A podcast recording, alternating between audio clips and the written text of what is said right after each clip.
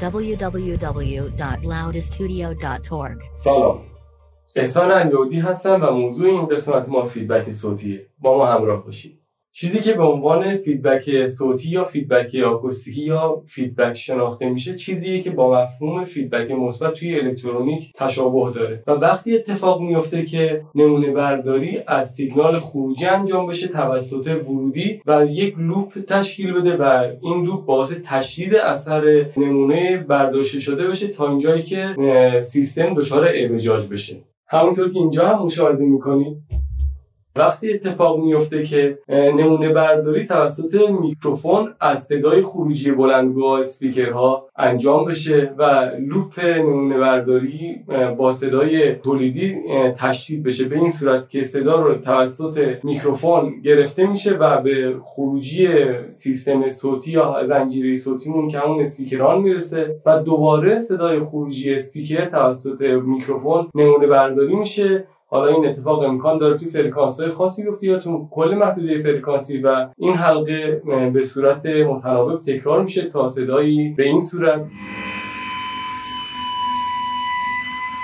که کاملا آزاردهنده است شنیده بشه البته از سال 1960 بعضی از کسانی که متال کار می‌کنن شروع کردن از distortion فیدبک صوتی برای گیتار الکتریکشون استفاده کنن و اینو به عنوان یک افکت صوتی توی اجراهاشون به کار بردن. راه حل مشکل فیدبک صوتی به چند طریق انجام میشه. یک راهش به این صورته که ما فاصله بین اسپیکرها و میکروفون رو زیاد کنیم. راه دیگهش اینه که ما سعی کنیم directivity یا جهت‌وری میکروفون و بلندگوها رو جوری در نظر بگیریم که کمترین همپوشانی رو داشته باشن. برای این منظور گاهی وقتا ترجیح میدن که از میکروفون های cardioid استفاده کنن و زاویه اسپیکرها رو درست در نظر بگیرن. داخل پرانتز اگه خواستین روی stage تون صدا داشته باشین سعی کنید از اسپیکرهای مانیتورینگ که برای همین هدف ساخته شده استفاده کنید تا احتمال فیدبکتون روی سن به حداقل برسه. گاهی وقتا دلیل اتفاق افتادن فیدبک صوتی پاسخ فرکانسی اسپیکراتونه و گاهی وقتا پاسخ فرکانسی میکروفوناتونه که توی فرکانس خاصی boost شده باشن یا اینکه پاسخ فرکانسی کاملا flat یا همواری نداشته باشن. در این حالت equalize کردن پاسخ فرکانسی توی فرکانس مشکل دار می‌تونه بهتون کمک کنه. مشکل پاسخ فرکانسی احتمال داره به خاطر ابعاد اتاق و فضای آکوستیکیتونم به وجود بیاد که در این صورت هم equalize کردن صدا می‌تونه بهتون کمک کنه.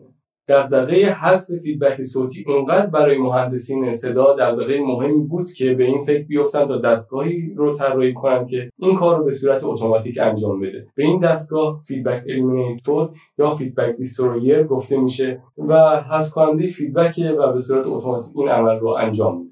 از همراهی صمیمانه شما با آموزش های مهندسی صدا ممنونم و اینکه ما رو توی قسمت آموزش سایت شرکت دنبال می‌کنید و ویدیوها و مقاله های ما رو مشاهده میفرمایید. لطف کنید مثل همیشه در شبکه های اجتماعی دلگرمی ما باشید و مشوق ما برای ادامه این مسیر. متشکرم.